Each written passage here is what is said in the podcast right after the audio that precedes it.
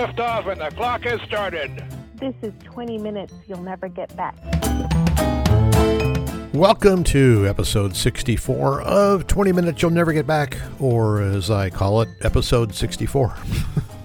My name is Doug Prazak. Thank you very much for tuning in. I appreciate it as always.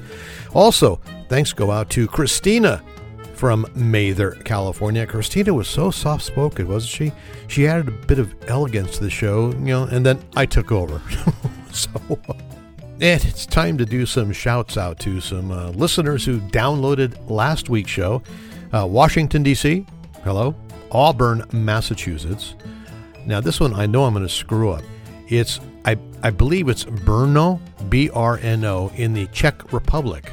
Someone from Brno has been listening for a while to these episodes, so I appreciate it. And a new tune popped up on my list yesterday, and that's Thornwood, New York. So, and there were a whole lot of other people, uh, not just the ones I mentioned. And if I left you off, don't be mad. You know, you're all real special to me, like uh, Las Cruces, New Mexico, and Atlanta, Georgia. Oh, crap, now I started, haven't I? That makes me think I need to list everyone, but I can't. I just don't have the time. Right, Moline, Illinois, and Santa Clarita, and Santiago, Chile. Oh, come on, Doug. I appreciate everybody who downloads this mess and and listens. Even if you, especially if people return, there are a lot of one and dones. I don't want to give you the statistics on those, but you know, one episode, okay, we're we're never coming back to that one. All right, here's a story with today's episode. It, it's full of holes. Oh, God, I can't believe I started the show off with a stupid dad joke. This episode is about donuts. And of course, what would one of these podcasts be without some sort of controversy? But we'll have more on that later. So let's talk about donuts. When I was part of the American workforce, you know, it was always a really good day if somebody brought in one of those pink colored boxes full of donuts. That is, unless I was always the last one to the box and all that was left was just half of a white cake donut with sprinkles on it. Who leaves just half a donut behind? I ask you that. That's just cruel. Well, to discuss donuts with you, I, of course, had to do some research. So, well, you know, and if you're new to the podcast, it's one, welcome to you just earned a thousand points. And three, I do the research so you don't have to. The origin of the donut is, you know, heavily debated. The idea of fried dough is not exclusive to any one country or culture, and there's been some form of donut across the globe for a long time. Now, although the exact place and time and person responsible for creating the donut is unknown, there are some pins in the donut's timeline that kind of stand out. Records show that the Dutch were making oily cakes or oil cakes as early as the mid 19th century. These early donuts were simply balls of cake fried in pork fat until golden brown. Mm. because the center of the cake did not cook as fast as the outside, the cakes were sometimes stuffed with fruit or nuts and other fillings that did not require cooking. But the story of the hole in the donut has been debated for years. Now, Food writer Michael Krondl says the shape came from recipes that called for the dough to be shaped like a jumble. Now, jumble was at once a common ring shaped cookie. All right, do you buy that one? Or culinary historian Linda Civitello writes that the hole was invented because it allowed donuts to cook faster. Technically, that's true. Or there's this one, and this one seems to have the most press. Hanson Gregory. He was an American ship captain, and he had another solution. He claimed to have invented the ring shaped donut in 1847 aboard a trading ship when he was just 16 years old. Gregory was dissatisfied with the greasiness of the dough balls and with the raw center. Gregory claimed to have punched a hole in the center of the dough ball with the ship's tin pepper box before frying the dough. The hole increased the surface area, exposure to the hot oil, and therefore eliminated the uncooked center. Now, while that sounds like a legitimate reason there's a hole in the donut, there is a more, uh, just say, visual version of Gregory's invention of the donut hole, and that is uh, the story says he impaled an oily cake on the ship's steering wheel so that he could use both hands to steer the ship. now, I'm, you know, I'm going to call BS here. Okay, so you take the ball and you stuff it on one of those little handles on the old steering wheels of a ship. How are you going to eat it? Do you bend down and try and take bites out of it while you're steering? What if it's a windstorm? That donut's be going back and forth. Or you got to take it off with your hand to eat it anyway. So I'm going to call BS on that one. So no matter how Gregory came up with putting the hole in the middle of his oily cake, he is the man credited with inventing the classic hole in the middle shape. So where did the word donut come from? Well, the origin of the name donut is also debated. Some say it refers to the nuts that were placed inside of the ball of dough to prevent the undercooked center, while others claim it refers to dough knots, which were another popular shape for the oily cakes. A significant amount of the research says, nah, it's because of all the nuts they put in the middle of the dough to help it cook better. But if you think it's from dough knots, knock yourself out. I support that. The first written record of the word donut, spelled D O U G H N U T, is in Washington Irving's 1809 publication, A History of New York. By the early 1900s, many had just shortened the word to donut, D O N U T. I guess it was just easier. We'll have more on that a little bit later.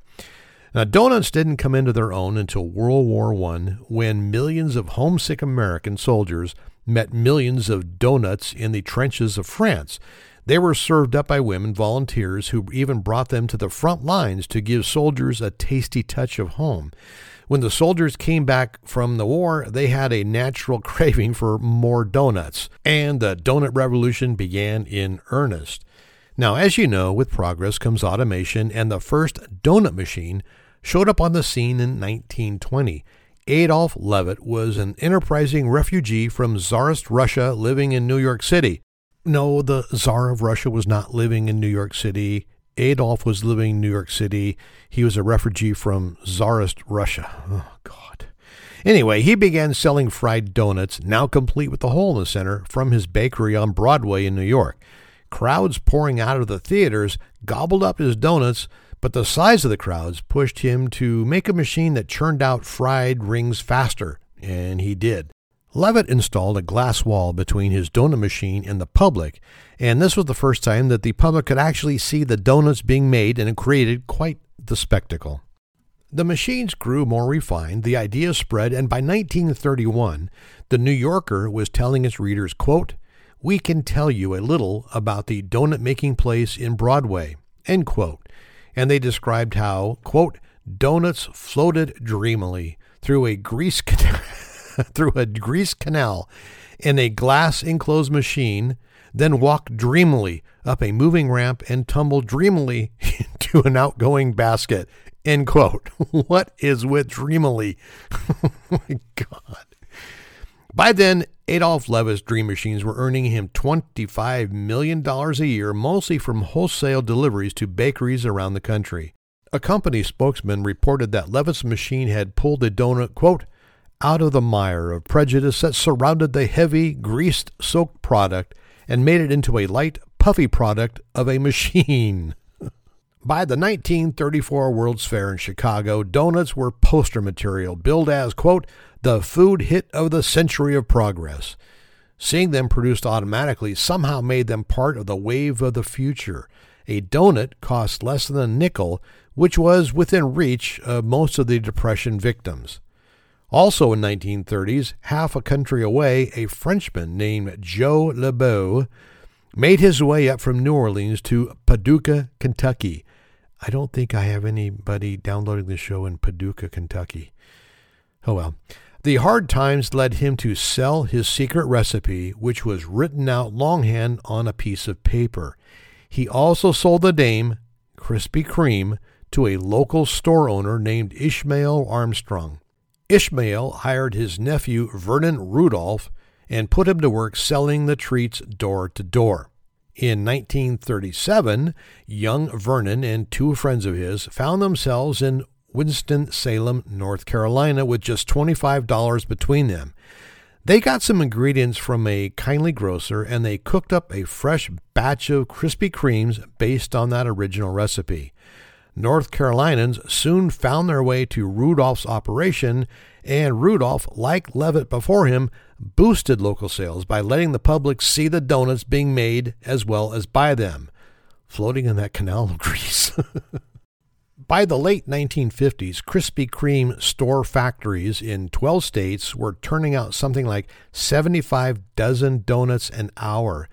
They faced some stiff competition in 1950 when Dunkin' Donuts started in Quincy, Massachusetts, and that battle has been going on ever since. Now, large chains like Krispy Kreme and Dunkin' Donuts have dominated the donut world for the past few decades, but as the quote boutique food, trend that begins to grow, donuts are not being left behind. Specialty shops making homemade donuts with unique flavors and toppings are cropping up in major cities across America and probably around the world. Maple and bacon donuts, donut ice cream sandwiches, and the best thing ever, hamburgers on donuts instead of buns. that sounds so gross, but I guarantee you, if there was one here in front of me, I would be eating a hamburger on donuts instead of buns. All right, well, that's the backstory on donuts. And when we come back, there are a couple more controversies we need to discuss and what's up with pink boxes. So don't go away. This is Sandy Becker saying, keep cooking with Crisco. It's all vegetable. It's digestible.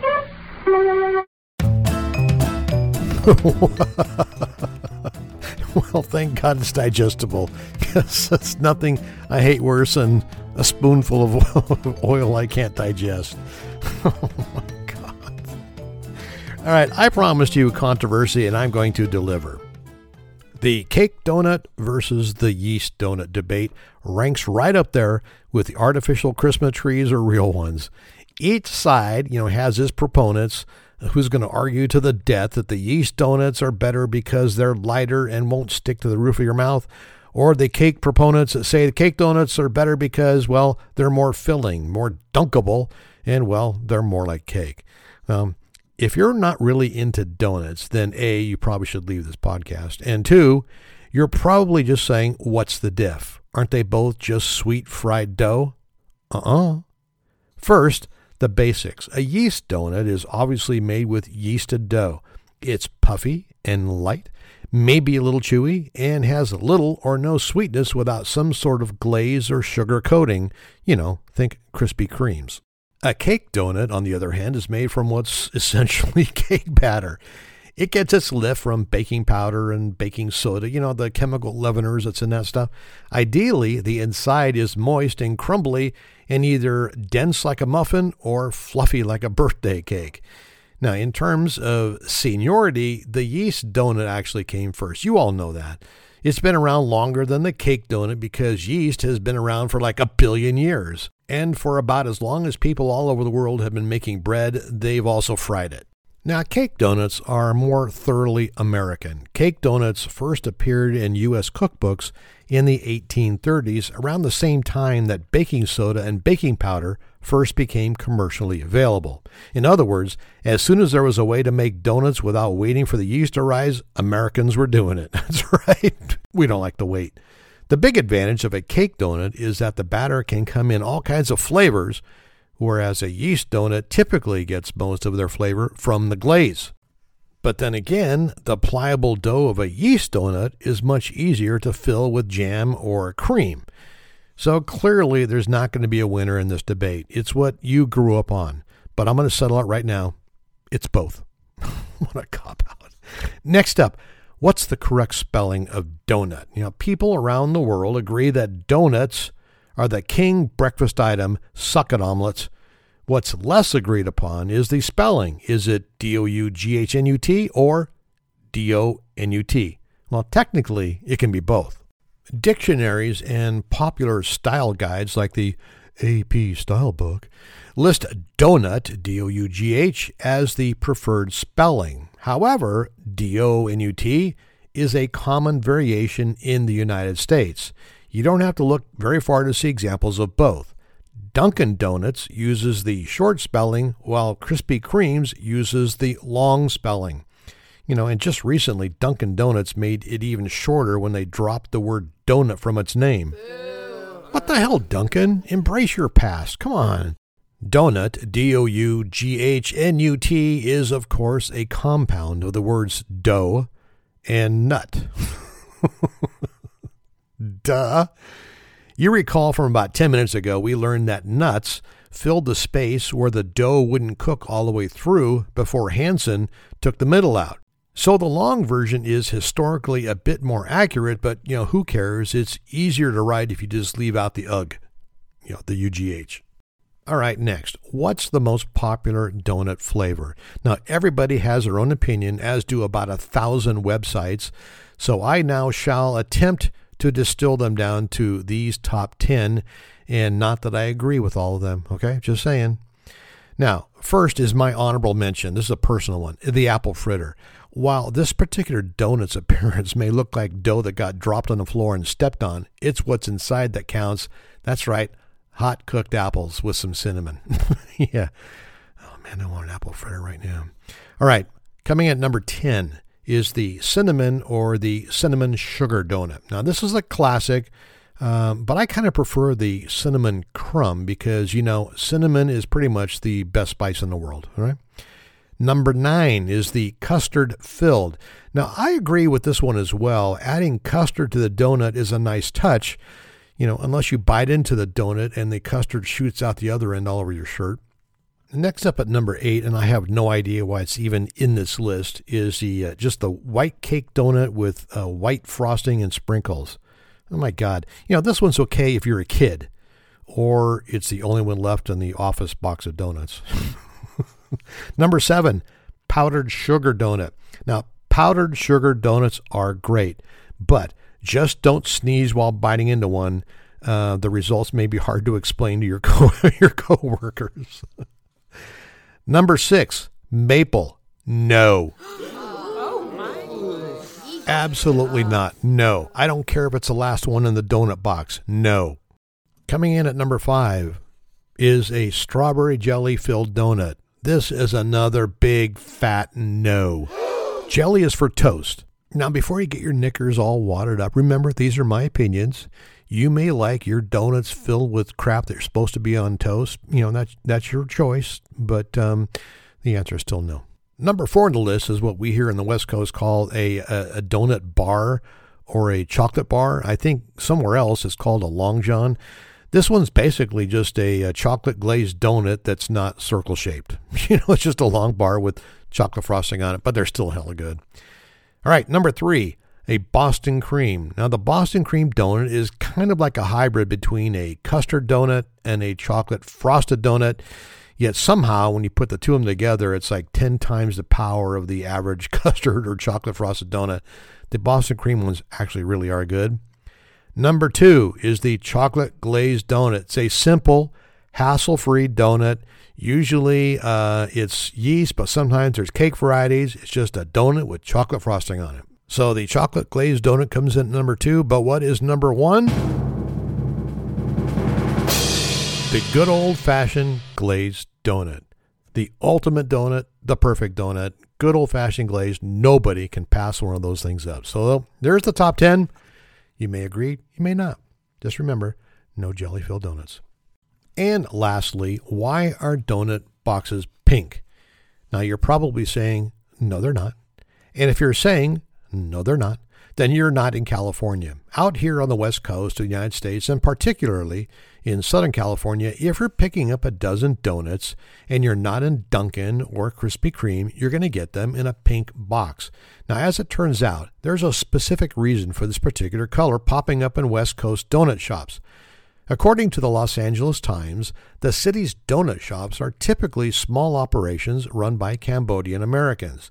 The pink donut box first appeared in the 1980s at a time when a couple of Cambodian refugees named Ted Ngoy and Ning Yen were expanding their chain of Christy's donut shops.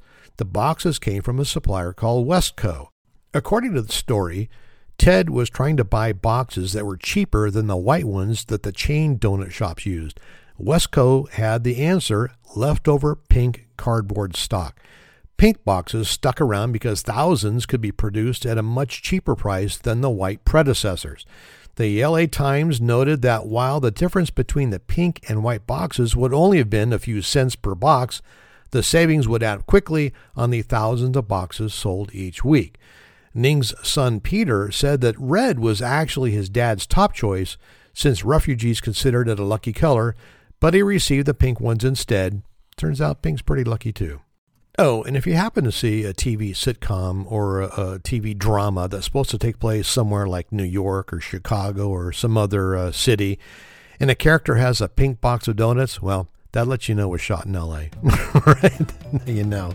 That is going to do it for this episode, but first, what have we learned? Well, we learned that donuts originally didn't have a hole.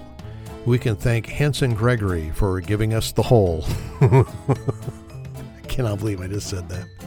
We learned that you can spell donut any way you want and you'll be right. Merriam Webster says so.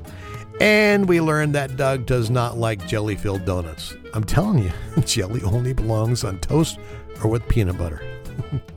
All right, with that, this episode is now officially over. Thank you very much for tuning in and listening. As always, I appreciate it. And I will talk to you next time on 20 Minutes You'll Never Get Back. Bye bye.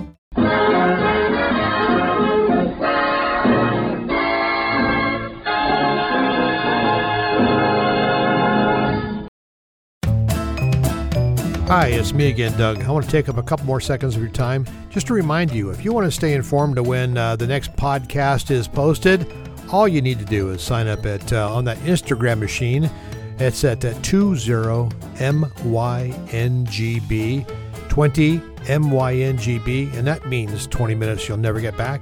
Uh, if you sign up there, you'll uh, always see when the next podcast is uploaded. And if you want to leave some comments, by all means, please do go to the uh, website at 20minutespodcast.com. So it's 20minutespodcast.com.